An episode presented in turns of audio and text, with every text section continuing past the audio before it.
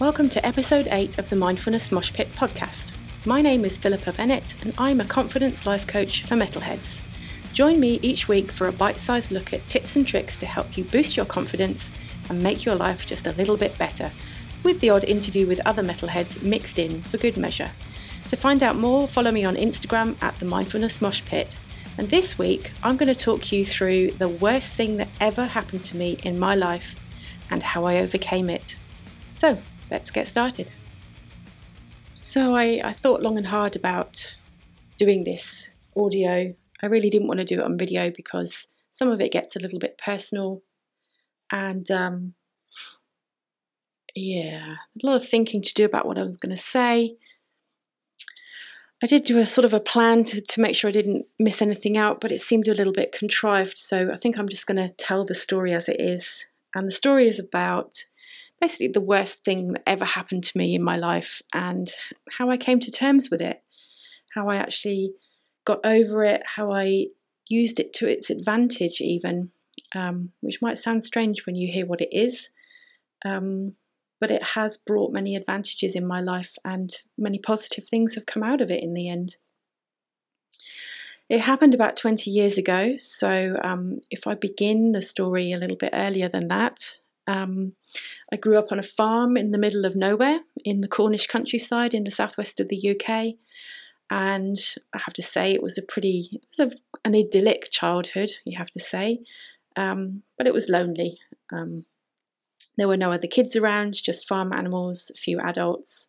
Um, no buses, no trains, no postbox even. It was really, really rural. Um, and it was kind of a frustrating childhood, I have to say. So I found solace in heavy metal. I got into it at quite a, a young age, I think, as most people do who are heavy metal fans. I was around 11, 12, I think, when I started listening to harder music, and it developed over the years, as it often does. This is back in the, the um, end of the uh, 80s. And I really, uh, heavy metal really helped me to release some frustration. So listening to music every day was, you know, I had to get the bus to school. It took an hour to get to school every day. I was listening to music every way on every day on the way there, every day on the way back. Um, to try and get over this or try and deal with this frustrating childhood situation that I was in as a teenager. And that meant that at the age of um, 18, I moved out of home as quickly as possible, went to university, um, really discovered what partying was and really threw myself into the party scene at the time. Um, going into the mid 90s, that was the rave scene. And um, into the, the later part of the 90s, that meant in the rave scene quite heavily. That meant drugs, that meant alcohol, having a good time. And I had no direction in life, nothing at all. I was studying and then I was working. I had no ambitions, I had no plans. I really had no life goals. I had absolutely not the faintest idea what I was doing with my life. Um, I'd never really gotten on very well with my mum. I do now, thankfully. Um, but we had a very uh, a tricky relationship, you could say, through my teenage years. Probably no different from a lot of teenagers. Um, she was always still very supportive and has always been there for me, for which I'm very grateful. Um, but I was much, much closer to my dad. And, you know, he really understood me. We could hang out together, we would go and have a pint together in the pub and play darts, and I could talk to him. And that brings me then to when I was around, I was 23, and sitting at home one night playing PlayStation with uh, with friends, with my boyfriend then at the time, and the phone rang. And I answered the phone, and the person asked to speak to my then partner. And I remember his face very clearly as he was talking to the person on the other end of the phone. And um, without even knowing what had been said, I knew that something massively bad had happened. And I started to shake uncontrollably. I just knew that it was something massive, something huge. And um, he got off the phone, uh, took me into, into the other room because we had a couple of friends there. We were doing what we always did of a, an evening, um, smoking weed and drinking and playing video games. That was just a, a nightly occurrence back then. Rinse and repeat every single day. But he took me into the other room and told me the news that my father had committed suicide. And I kind of knew. Um, I even I, I just knew that, that he had done that because I don't know. I, I, I still to this day can't really pinpoint why I knew, but I knew. And I started to, I can only describe it as a fit. I had a fit of, I guess, grief, emotion, shock. Um, and it really, it was all consuming. It really, really took over my, my whole body. It was like nothing I've ever felt before, nothing I've ever felt since. Just uncontrollable emotion, just writhing through my veins, through my blood. And I was just inconsolable. I was violent. I started punching things. I was just this reaction to grief was was massive. And suddenly, my my hero, my dad, he wasn't there anymore.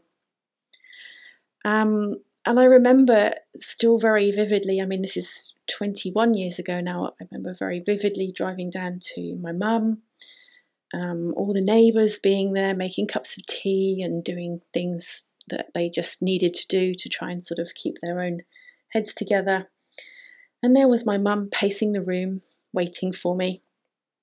And yeah, I, I held her in my arms, and she was small and shaking. And I just remember being so incredibly lost and so, so confused and I just didn't know why this would happen and and you know and all the the questions that come up and because there was no note there was no explanation. The following days were piecing together his last movements who he'd talked to what he'd done and where he'd been and there were no signs. There were really no signs that this was his plan. He hadn't said anything. He'd been depressed for a while. Um, that was something that, that we realized then after the fact because depression 21 years ago was not talked about. It just really wasn't. There was no anxiety flying around the world. There was no, people didn't talk about depression. There was the Samaritans, obviously, for people who were feeling suicidal, but nobody talked about it. It was never talked about on TV. I never, certainly never knew of any support groups. And it was a really difficult, difficult time, which goes without saying. And the following six months, I suppose, I really, really threw myself into the party scene. And I mean, with gusto. I was going out from Friday to Sunday, throwing anything down my neck I could possibly, um, anything that anyone would give me to to numb the pain, to not have to think about it. And after six months, I decided that I was leaving the UK. I couldn't handle being there. I couldn't handle the partying anymore. I couldn't handle the people around me. I couldn't handle my family. Um, I couldn't handle being around my mum. I just couldn't take it. So I fled the country, if you like, and I moved to the Canary Islands, where I knew someone who was who was living and working there. And I worked there for a year, and continue to party. Because when you party when you when you drink and when you take drugs and when you don't give yourself the time to analyze and think about a situation you hold yourself in a space where you can't move you don't you can't advance you can't go backwards you're just stuck in this bubble of grief and emotion. And it needs to be burst that bubble needs to be burst but i wasn't ready to do that so, after a year of living in the Canary Islands, I hopped my way over to Germany. Um, and for the following, I think about nine years, I spent my time fleeting between Germany, between Australia, back to Germany, back to the UK. I was chasing happiness. I was chasing a different life around the globe. And the problem with doing that is that it doesn't matter where you go, you still take yourself with you. And if that self is full of unprocessed trauma and grief, then that unprocessed, unprocessed trauma and grief just follows you wherever you go. You can't you can't get rid of it. You, it's there. It's part of you. And I always described it as a a big black sludgy tar ball in my stomach that just used to kind of rear up and, and strangle me from time to time. I hadn't dealt with it. Um, and whilst I was in Australia, um, I was in a situation where I actually was living in a small outback town um, without a television. I wasn't working at the time, and I basically had time on my hands. And the universe really brought me all the, the pieces together that I needed in order to be able to start to heal. And I did start to heal. And the one thing that I started with, which really started my healing process, was realizing perspective. And I, like so many people on the planet, had always thought that these things happened to me, that these things were the fault of other people. So, obviously, when somebody, when you lose somebody, when you have to go through this grief, obviously there is an action that has brought about a reaction in you. But by changing my perspective, I realized that actually I could choose the way that I react to things. So rather than my default of reaching for a bottle or a beer or, you know, some kind of narcotic to to numb the pain, to numb the emotion, I realized that actually I could choose to look at it a different way. I could choose to analyze that feeling and I could choose to change that feeling. I could choose to see things in a different way. And it was through the process of self development that I went through by analyzing my feelings, by analyzing the way that I was feeling, and really focusing intently on the way that I was feeling and doing things to change that for the better that really started me on my healing journey, my healing process. And I did all the things. I did all the things that you, you initially learn to do in the self development world. I wrote lists of positive aspects. I wrote lists of the, I wrote down how I wanted to feel I wasn't quite feeling it at the time, but I wrote down how I wanted to feel that I wanted to feel at peace, that I wanted to feel I wanted to feel happy. I wanted to bring into my life these harmonious feelings and not always this feeling of anger and trauma and guilt and shame and and unhappiness, of sadness and, and anger. This was all these these negative emotions were boiling in me the whole time, and they had been boiling in me for years before. And I realized I wanted something different. So I wrote down what I wanted, and I started doing the things to make myself feel better, to exercise, to eat well. I started studying, and slowly but surely, I realized that despite the fact that I'd lost my dad, which of course I would rather have him back in a heartbeat than anything else in the world, but I realized that actually from his actions, many positive things did occur, not just for me, but also for my mum. There were situations that changed for the better and this is a really I wouldn't expect anyone who has lost someone, especially if it's if it's fresh, to also think in this way because this took a lot of effort and a lot of work and a lot of acceptance and a lot of healing to to feel this way. But I'm so grateful now to my father for taking that action because that action brought what he did brought me to where I am today. And if he hadn't done that, I would probably have still been going through that cycle, that daily rinse and repeat cycle of not looking after myself, of not being in alignment with my my true self and doing the things that I that make me happy. And part of that healing process was actually that I, I ended up writing to my mum to apologize because I basically I fled and I left her to deal with this on her own. I'm an only child. Um, mum has lots of family around her, but you know, there's nothing quite the same as this mother daughter relationship, especially if you're an, an only child. Um, so I wrote and I apologized and I explained and um, a rift that, that was there. It was an unspoken rift between us, but that rift was healed between us and it changed. Things changed. Um, the energy of the situation changed. And you know, my my life situation now compared to the day before my father committed suicide is so monumentally different. I have a completely different mindset. I have a completely different outlook on life.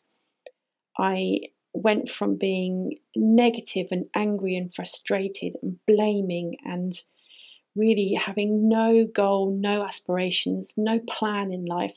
I went from that to being where I am now, being satisfied, being happy, having plans for the future, having everything not always go perfectly, but knowing that even when it doesn't go perfectly, I have the skills and the perspective to be able to see the positive side of almost anything that goes on, even the bad things that go on, even the most terrible things, somewhere at some point in time have a silver lining to them.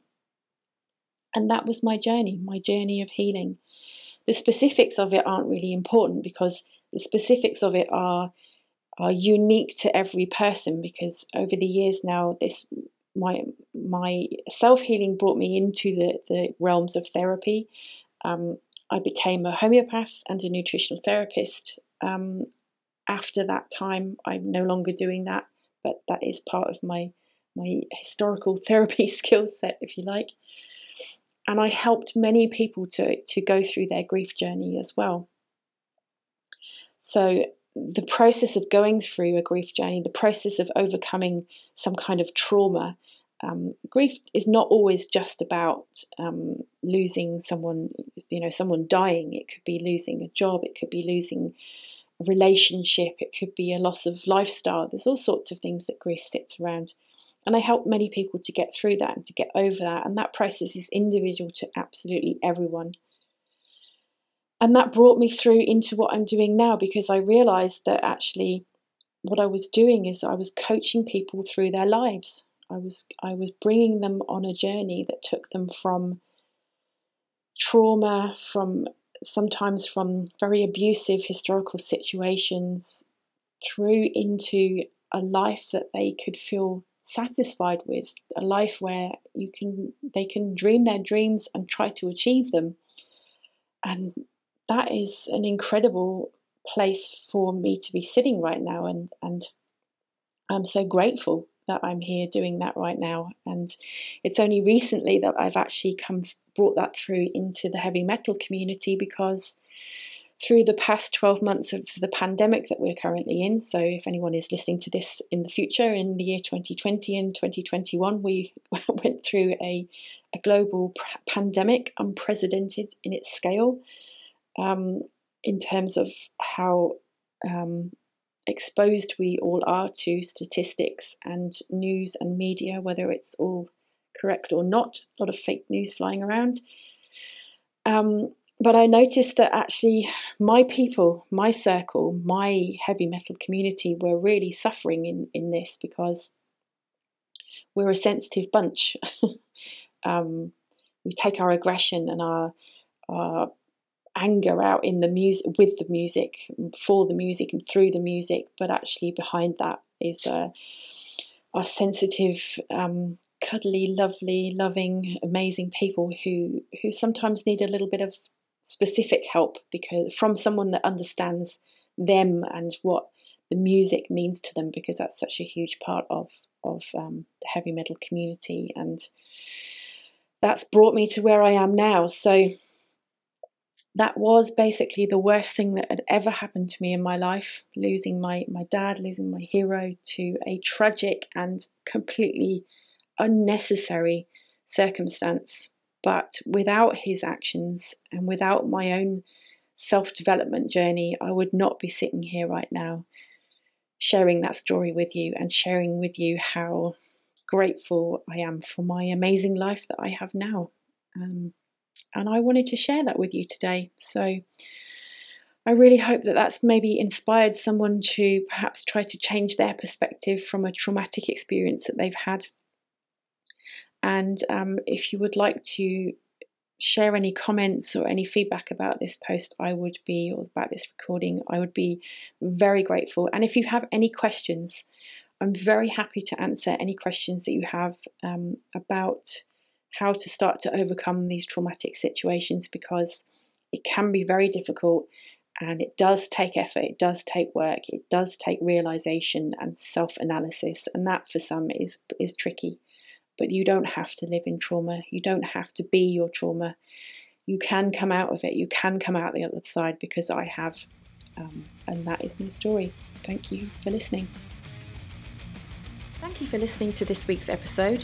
If you'd like to support this podcast, please follow me on Instagram at the Mindfulness Mosh Pit. Thank you and see you again next week.